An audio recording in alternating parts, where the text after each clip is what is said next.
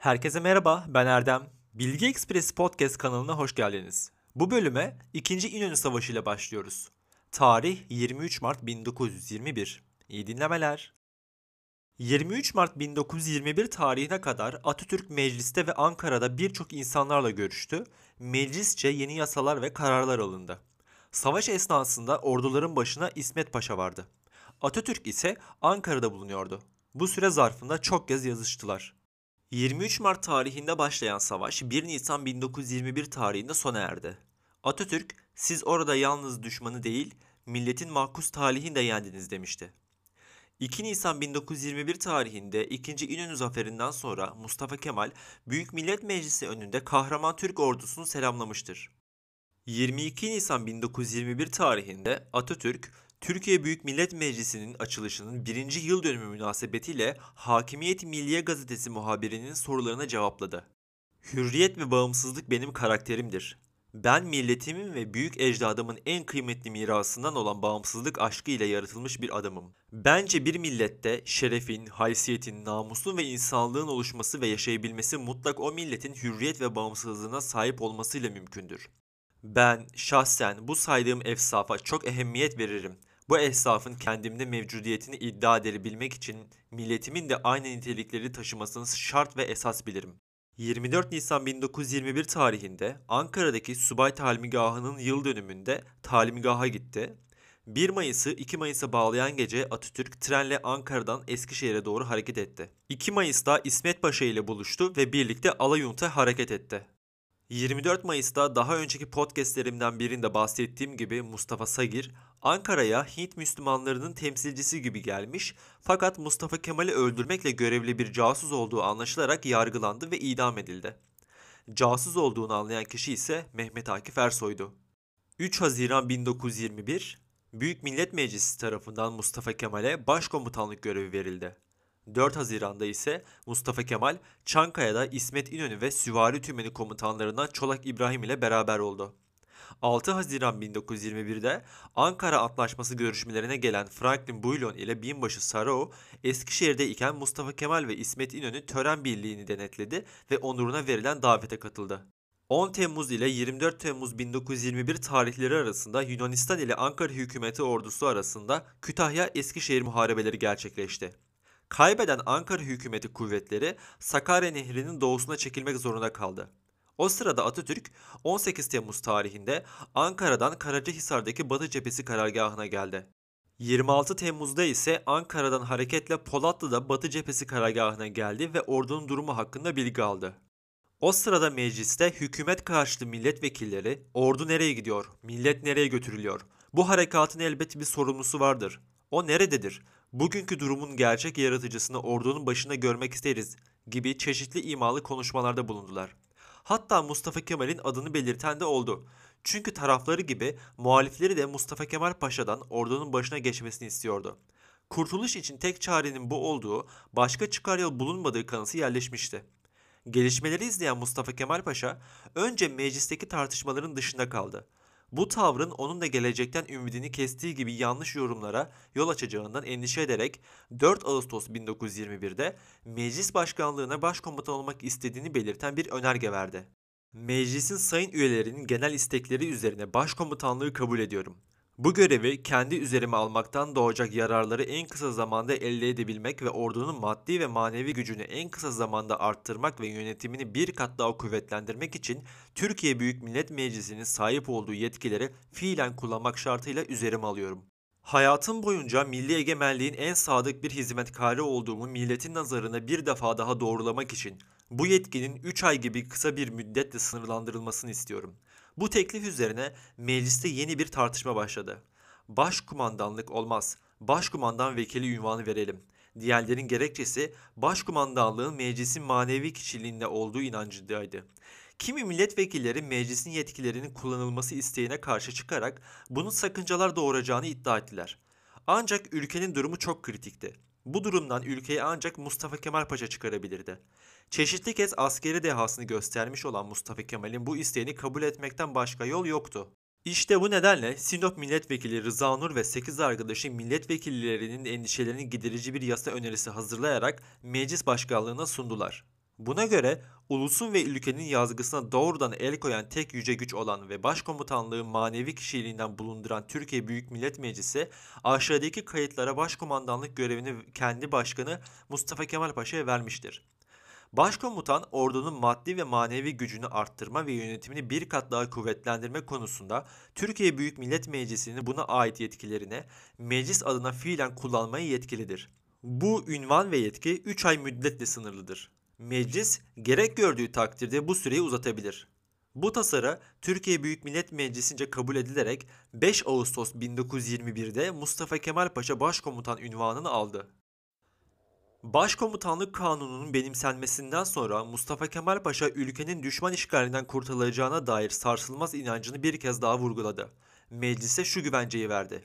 Efendiler, zavallı milletimizi esir etmek isteyen düşmanları Allah'ın yardımıyla benemahval mehlup edeceğimize dair olan emniyetim ve itimadım bir dakika olsun sarsılmamıştır. Bu dakikada bu kesin inancımı yüksek heyetinize karşı, bütün millete karşı ve bütün aleme karşı ilan ederim.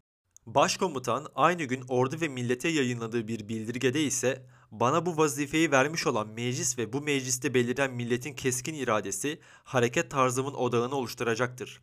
Hiçbir sebep ve suretle değiştirilmesine imkan olmayan bu kesin irade her ne olursa olsun düşman ordusunu imha etmek ve bütün Yunanistan'ın silahlı güçlerinden oluşan bu orduyu ana yurdumuzun mukaddes ocağında boğarak kurtuluşa ve bağımsızlığa kavuşturmaktır diyordu. Nitekim bir yıl sonra bu amaç gerçekleşecektir. Başkomutanlık Kanunu 31 Ekim 1921'de, 4 Şubat 1922'de, 6 Mayıs 1922'de 3 kez uzatılmıştır. Özellikle ikinci grubunu güçlendiği bir sırada 6 Mayıs 1922'deki uzatma mecliste oldukça ciddi tartışmalara yol açmıştır. 20 Temmuz 1922'de ise Mustafa Kemal Paşa'nın başkomutanlık yetkisi süresiz olarak uzatılmıştır. Neyse biz devam edelim. 7-8 Ağustos 1921 tarihinde Mustafa Kemal Paşa Başkomutanlık Kanunu'nun verdiği yetkiye dayanarak tekalifi milli emirlerini çıkardı. Çünkü ordumuzu %80'inde üniforma yoktu. Cephede yiyecek yoktu. Askerimiz tütün yerine ot içiyordu. Subaylar, az subaylar 4 aydır maaş alamıyordu. Siper kazmak için kazma kürek bile yoktu. Yılmaz Özdil'in Son Cüret adlı kitabından bir alıntıyla devam etmek istiyorum. Tekalif, Arapça teklif kelimesinin çoğuluydu. Mükellef olma, sorumluluk manasındaydı. Milli yükümlülük emirleri şunlardı. Halkın tamamı elindeki silah ve cepheyi orduya teslim edecek. Her aile iç çamaşırından çorabına bir askeri giydirecek. Herkes elindeki yiyeceğin yüzde kırkını orduya verecek. Bunlar tek tek kayıt altına alınacak. Savaştan sonra geri ödenecek. Herkes elindeki binek hayvanların yüzde yirmisini orduya verecek. Herkes elindeki taşıt araçlarının %20'sini orduya verecek. Benzin, gres yağı, otomobil lastiği, tutkal, kablo, tel gibi maddelerin %40'ına el konulacak. Demirci, dökümcü, nalbant, terzi ve marangozların tamamı ordu emrinde çalışacak. Her ilçede komisyon kurulacak. Bu yükümlülüklerin yerine getirilip getirilmediği bu komisyonlarla takip edilecek. Çarıktan tüfeğe, buğdaydan kanıya, milli seferberlikti. Ruşen Eşref o gün Hakimiyeti Milliye'deki köşesinde duygularımızın gerçeğini şöyle yazıyordu. Düşmanı ezmeye sadece mecbur değil, mahkumuz. Millet son kanısını, son metelini, son damla kanıyla Mustafa Kemal'den Köylü Mehmet'e kadar cephededir. Peki kayıt altına alınan, özellikle tüccarlardan alınan malzemelerin parası Kurtuluş Savaşı'ndan sonra gerçekten ödendi mi? Türk sanayisinin kurucusu olarak kabul edilen Vehbi Koç, 1973 yılında yayınlanan Hayat Hikayem isimli kitapta bu sorunun cevabını şöyle verecekti. Ordu için gerekli malzemeler mağazalardan alınır, bedelinin %60'ı ödenir, geri kalanı için de tekalifi harbiye denilen bir borç makbuzu verilirdi. Zaferden sonra bu paraların hepsi hükümet tarafından esnafa ödendi.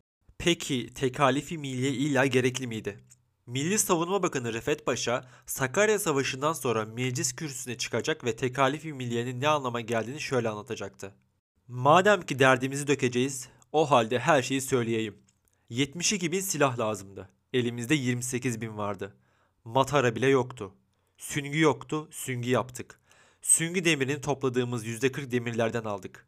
Buğdaya el koyduk, değirmenler yaptık, fırınlar yaptık.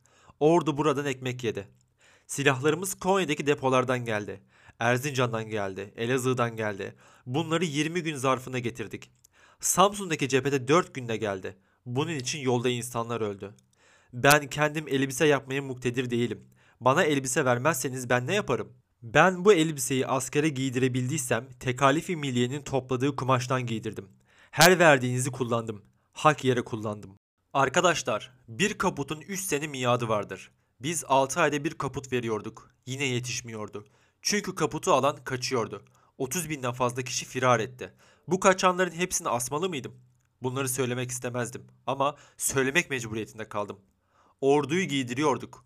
15 gün sonra ordu yine çıplak kalıyordu. 30 binden fazla kişi elbiselerle firar etti. Yerlerine gelenler de yeni elbise olmuyordu. Tekalifi milliye işte buydu. Mustafa Kemal, düşmanı İzmir'de denize döktükten sonra Kurtuluş Savaşı matematik mimaridir diyecekti. Yenmekten yenilmeye kadar hesaplanmamış hiçbir yanı yoktur. Büyük taarruz böyle bir mimarinin zirvesinde başlamıştır diyecekti. Tekalifi milliye işte o bahsettiği matematikti. Yılmaz Özdil, Son Cüret 12 Ağustos 1921 Mustafa Kemal Paşa Alagöz karargahına gitti. Aynı tarihte Mustafa Kemal ile Fevzi Paşa Polatlı'da cephe karargahına geldiler. Mustafa Kemal bu sırada attan düşerek yaralanmış, Ankara'ya dönerek tedaviden sonra 17 Ağustos 1921'de yeniden cepheye gelmiştir. Bunu da dipnot olarak ekleyeyim. Halide Edip, kaburgası kırık Mustafa Kemal'i şöyle anlatacaktı. Bir zabit beni karargaha götürdü. Köy yolları karanlık ve çamur içindeydi. Gece yarısıydı. Muhafızlar kapıdaydı. Tek gaz lambası yanan bir Anadolu odasıydı. Girdim. Mustafa Kemal Paşa koltuktan güçlükle kalkmaya çalıştı. Kaburga kemikleri ağrılar içindeydi. Safa geldiniz hanımefendi dedi. O mütevazı odada bir millet yaşasın diye ölmeye gözü alan kararı temsil ediyordu. Ne saray, ne şöhret, ne herhangi bir kudret onun o odadaki büyüklüğüne yaklaşamazdı. Paşa'ya doğru kalbine mutlak bir hürmetle yürüdüm. Elini öptüm. 18 Ağustos tarihinde Mustafa Kemal Halide Edip'in cephede görev isteğini kabul etti. 23 Ağustos'ta 22 gün 22 gece sürecek olan Sakarya Meydan Muharebesi başladı. Cephemizde yemek sıkıntısı baş göstermişti.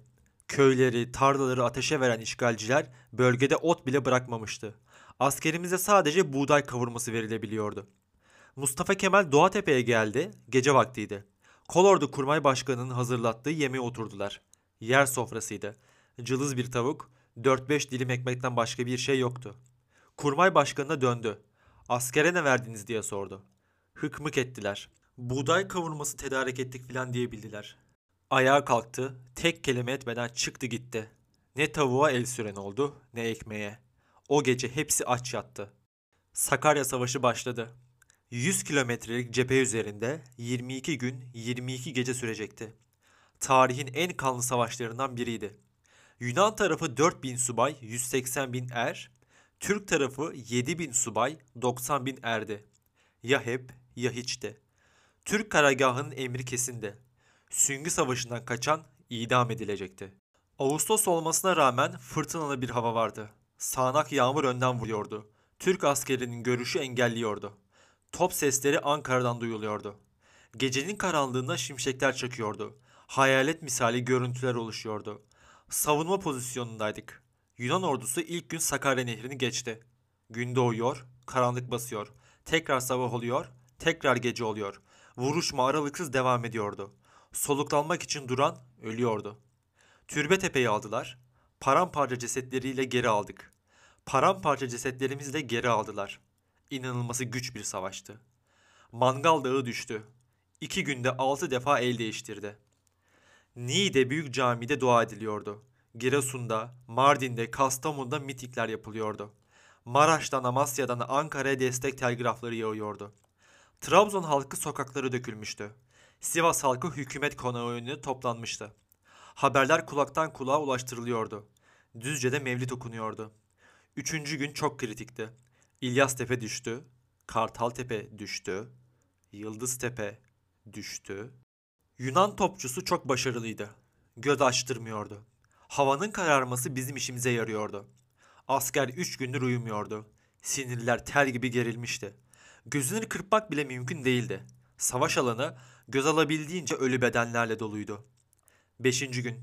Sürpriz hamleler yapan bir süvari tümenimiz Yunan ordusu başkomutanına ait olduğu bilmeden bir karargahı bastı. Papulas esir düşmekten kıl payı kurtuldu.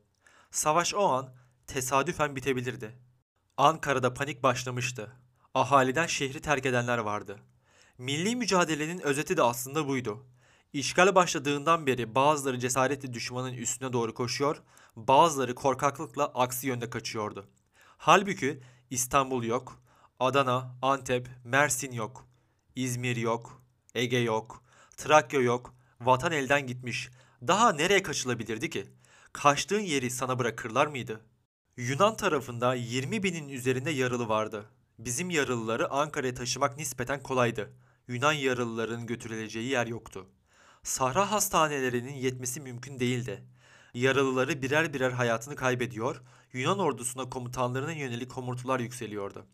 Ölenler taşınmıyordu. İşgal etmeye çalıştıkları toprağa veriliyorlardı. O kadar çok ceset vardı ki zaman zaman gömmeye bile vakit bulunamıyordu. Çürüyorlar, ağır kokudan nefes alınamıyordu. Yeryüzü cehennemiydi. Türk subaylar en önde vuruşuyordu. Öylesine fazla subay kaybımız vardı ki koskoca alay komutanlıkları mecburen yedek temenlere kalıyordu. Doğatepe düştü. Polatlı boşaltıldı. Türkiye Büyük Millet Meclisi'nin Kayseri'ye taşınması hazırlıkları hızlandı. Türk cephesinin kilit noktası Çaldığı düştü. İstanbul Beyoğlu'nda Yunan konsolosluk binasına Kral Konstantin'in dev boyutlarda resmi asıldı. Resmin altına geliyoruz yazılmıştı. 10. gün. Yunan hala ısrarla yükleniyordu. Ama kaçınılmaz olarak ikmal sorunları baş göstermişti. Son 5 gündür ciddi yiyecek sıkıntısı yaşıyorlardı. Askerlerine günde sadece çeyrek ekmek verebiliyorlardı. Geceleri ayazdı. Yakacak kalmamıştı. Askerlerin ayakkabıları paramparçaydı. Yenilenemiyordu. Süvari tümeninin raporuna göre 10 kilometrelik çevrede ot kalmamıştı. Atları bile aç kalıyordu. Nal sıkıntısı yaşıyorlardı. Su sıkıntısı çekiyorlardı. Dizanteri salgını başlamıştı. Bursa'dan kamyonlarla mermi taşıyorlardı. Ama cephe gerisine sızan süvarilerimiz kamyonları vuruyordu. Cephane musluğu kesiliyordu. 10 günde 30 binden fazla ölü vermişlerdi. Sadece 15 kilometrelik arazi elde edebilmişlerdi. Yunan Başkomutanı Papulas gerçekleri görmeye başlamıştı. Atina'ya başbakanına gönderdiği raporda itiraf ediyordu. Düşman birbirini izleyen hatlar halinde araziyi inatla savunuyor, Ankara'yı alma isteğimiz felaketimize sebep olabilir diyordu. Aslında kibarca geri çekilelim demeye getiriyordu. Büyük lokma ye, büyük söz söyleme derler ama aslında büyük lokma da yememek gerekiyordu. Hem büyük büyük laflar eden hem de büyük lokma yemeye kalkışan Yunanlar Ankara'ya yürüyerek çiğneyebileceklerinden fazlasını ısırmışlardı. Mustafa Kemal kurmaylarıyla toplantıdaydı. Haritadan başını kaldırdı, sigarasından bir nefes çekti. Öngörüsünü net olarak ortaya koydu. Savaşın sonucu yarın belli olur. Tam olarak öyle oldu. 11. gün. Yunan ordusu el freni çekilmiş otomobil gibi durdu. İki taraftan mevzilerine çekildi. Dört gün sürecek suskunluk dönemi başlamıştı. Sadece karşılıklı keşif saldırıları yapılıyordu. Bu dört günün sonunda İsmet Paşa, Fevzi Paşa, Albay Kazım, Zafertepe'deki karargaha çağrıldı. Başkomutanın çadırına girdiler. Mustafa Kemal harita üzerinde anlattı. Yarın düşmanı sürmeye başlıyoruz dedi. Sabah 7.30. Türk topçusu gümbür dedi. Yunan ordusu sanki bu anı bekliyordu. Düğmeye basılmış gibi Sakarya'nın batısına çekilmeye başladılar. Emir komuta çözülmüştü. Kaçarcasına ricat ediyorlardı. Gündüz kavurucu güneş, gece sis vardı. Gece gündüz ısı farkı en sağlam bünyeleri bile mahvediyordu. Kontr yumruğunun vakti gelmişti. Mustafa Kemal, Albay Halit Bey'e emir verdi. Kırgız Dağı'nı bütün şiddetinle sök ve al. 1300 metre rakımlıydı. Yukarı Sakarya Ovası'nın en yüksek noktasıydı. Karşı saldırının en kritik hamlelerinden biriydi. Kırgız Dağı'na ölümüne saldırdık. Söktük aldık. Ankara'daki hastaneler dolup taşıyordu. Albay Kazım Bey yaralıları ziyaret ediyordu. Cebeci Hastanesi'nde dolaşırken boğazına kadar yorgan örtülü birini gördü. Tanıyordu. Teğmen Refik'ti. Yaran ağır mı oğlum diye sordu. Acısı yüzünden okunuyordu ama belli etmek istemiyordu. Hiçbir şeyim yok. İyiyim komutanım cevabını aldı. Yorgan kaldırıldı. Refik'in iki bacağı da yoktu. Hastanelerde yer kalmayınca kamu binaları hastaneye dönüştürüldü. Oralarda dolunca artık başka çare yoktu. Hastanelere yakın evler hastane odası olarak kullanılmaya başlandı. Ağaç dallarından sedye yapılıyor, üzerine battaniye seriliyor, eşeklerin yanına bağlanıyor, ambulans gibi kullanılıyordu. Kloroform yoktu. Pamuk bile yeterli değildi. Çığlık çığlığı ameliyatlar yapılıyordu. Parçalanmış kollar, bacaklar bu halde kesiliyordu. Kadın öğretmenler hemşire olarak görev yapıyordu. 21. gün. Aslında savaş bitmişti. Yunan siperlerinde asker kalmamıştı. Helen ihtirası Sakarya Nehri'nin sularında boğulmuştu. 22. gün. Sakarya zaferi dünyaya ilan edildi. Tarihe Subaylar Savaşı olarak geçen Sakarya'da 7'si tümen komutanı, 350'si subay, 15 bin şehit verdik. İsmailoğlu Ramazan 17 yaşındaydı. Mustafaoğlu Basri 18 yaşındaydı. Nurioğlu Ahmet 19 yaşındaydı. İbrahimoğlu Mehmet Emin 22 yaşındaydı. Mustafaoğlu Aziz 27 yaşındaydı. Salihoğlu Halil 31 yaşındaydı. Naimoğlu Mehmet Ali 38 yaşındaydı. Ahmetoğlu Mehmet 39 yaşındaydı. Osmanoğlu Abdullah 41 yaşındaydı. Şehitlerimizin bazılarıydı. Erlerimiz arasındaki yaş farkı milletin eli silah tutan bütün yurtsever erkeklerin topyekün cephede olduğunun kanıtıydı. Sakarya Meydan Muharebesi sadece Kurtuluş Savaşı'nın dönüm noktasından ibaret değildi. Aynı zamanda 13 Eylül 1683'te Viyana'da başlayan kesintisiz geri çekilmenin 238 yıl sonra nihayet durdurulması anlamına geliyordu. Bundan böyle hattı müdafaa yoktu, sathı müdafaa vardı. O satıh bütün vatandı. Mustafa Kemal'e Türkiye Büyük Millet Meclisi'nde Maraşal ve Gazi ünvanı verildi. Başkomutanlık vermek istemeyenler şimdi alkışlıyordu. İstifa ettiğinden beri askeri üniforma giymemişti. Sakarya Savaşı'nı sivil kıyafetle yönetmişti. Tarihteki ilk sivil maraşaldi. Podcast'i bitirmeden önce gazeteci Ruşen Eşref'in hatırasından bahsetmek istiyorum. Hatıraya göre savaşı sivil spor kıyafetiyle idare edip kazandıktan sonra böğrü ağrıya ağrıya, sancısından adeta düşe kalka yürüyerek, kimseye haber vermeden, karşılama töreni beklemeden, alkış beklemeden, gündelik işini görmekten dönüyormuş gibi yıpranmış bir vilayet taksisi sanılacak Ford otomobilin sadeliği içinde ellerine güdere eldivenleri o sivri kıyafetle Çankaya'ya dönmüştü. Şehir girişinde karşılamaya gelenler yetişememişti. Tebrik etmek için köşke koşturanları gülümseyerek ellerini sıkıyordu. Komutanlığını tartışma konusu yapanlarla alay ederek ben galiba şu askerlik işini fena yapmıyorum diyordu. Biz de Ruşen Eşref'in bu anısıyla bölümü noktalayalım. Gazi ve Maraşallik ünvanı 19 Eylül 1921 tarihine verilmişti. Bir sonraki podcast'te bu tarihten devam edeceğiz. Beni dinlediğiniz için teşekkür ederim. Hoşçakalın.